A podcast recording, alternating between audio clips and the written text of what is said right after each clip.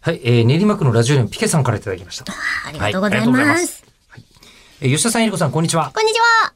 先日、ツイッターを見てた際、話題のオールナイトニッポンジャムの記事が流れてきたんです。はい。これ、はい。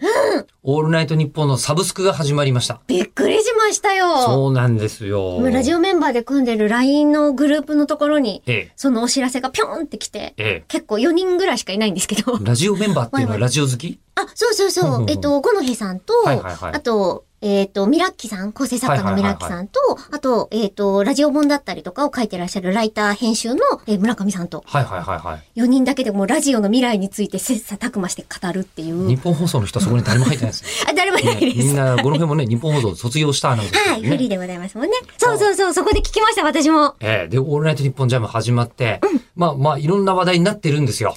本当にバズってて。で、えーそれをですね、ポッドキャストっていうものもよくわかってない人のためにみたいな、全部合わせて解説しましょう。あ、と素いう晴ら記し事い。がですね、あの、確かに出てたんです。うん。で、前回以上、ポッドキャスト番組を聞いておきながら、私も未だに、ポッドキャストって何状態なので、気になって読み始めたんですよそう。だ。うん。そしたら記事の中に何 か見覚えのある人が出てらっしゃったんですよね。口を開くのイベントで見たことある顔だなって思ったら、以前口を開くを担当してくださっていた沢田さんじゃないですか。データサイエンティストのそれそれイベントの前説とかしてくださってるなとちょっと懐かしみつつ記事を読み進めていたら、おすすめポッドキャストの紹介があるじゃないですか。ね、これはもしかして口を開くが紹介されてることは別になかったですそれなんでだよ沢田さん漫画のラジオはお勧めされてました。はいあ。石川くんと僕がやったやつですね。ー。はい。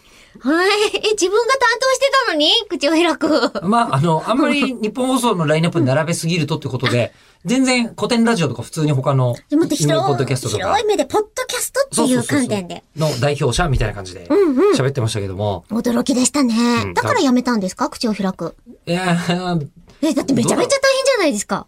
これ、オールナイトニッポンジャムは本当に大変ぞ。ですよね。ああ何がすごいって、あの、今まであれさ、ビタースイートサンバっていう日本放送のオールナイトニッポンのテーマあるじゃないですじゃか。らじゃらうんええあれが今まで配信できなかったんですよ。そうですよねね。それをちゃんと契約したのすごいなと。ことによって配信が可能になったのです。あそこないとやっぱりね、うん違う曲のね、パーソナリティさんもいらっしゃいますけれども。で、さらうん。に、あの、なんかいろいろと、もう AI とかを使って、えー、被っちゃった、使っちゃいけない BGM とかを消すっていう作業を、すごいほぼほぼ手作業で今やってるという。だってそこで、検証しているわけじゃないですか。これではい本当に合ってますかっていうね。い、やー、口を開くやってる場合じゃねえなっていう。それ は、まあまあ若干。あるよね。であともう一個裏言うと、この記事書いたの、あの、吉田ルームのマネージメント してくれている田中さんがライターを強いてて、これ、この記事書いたの、田中さんです。身内総出です。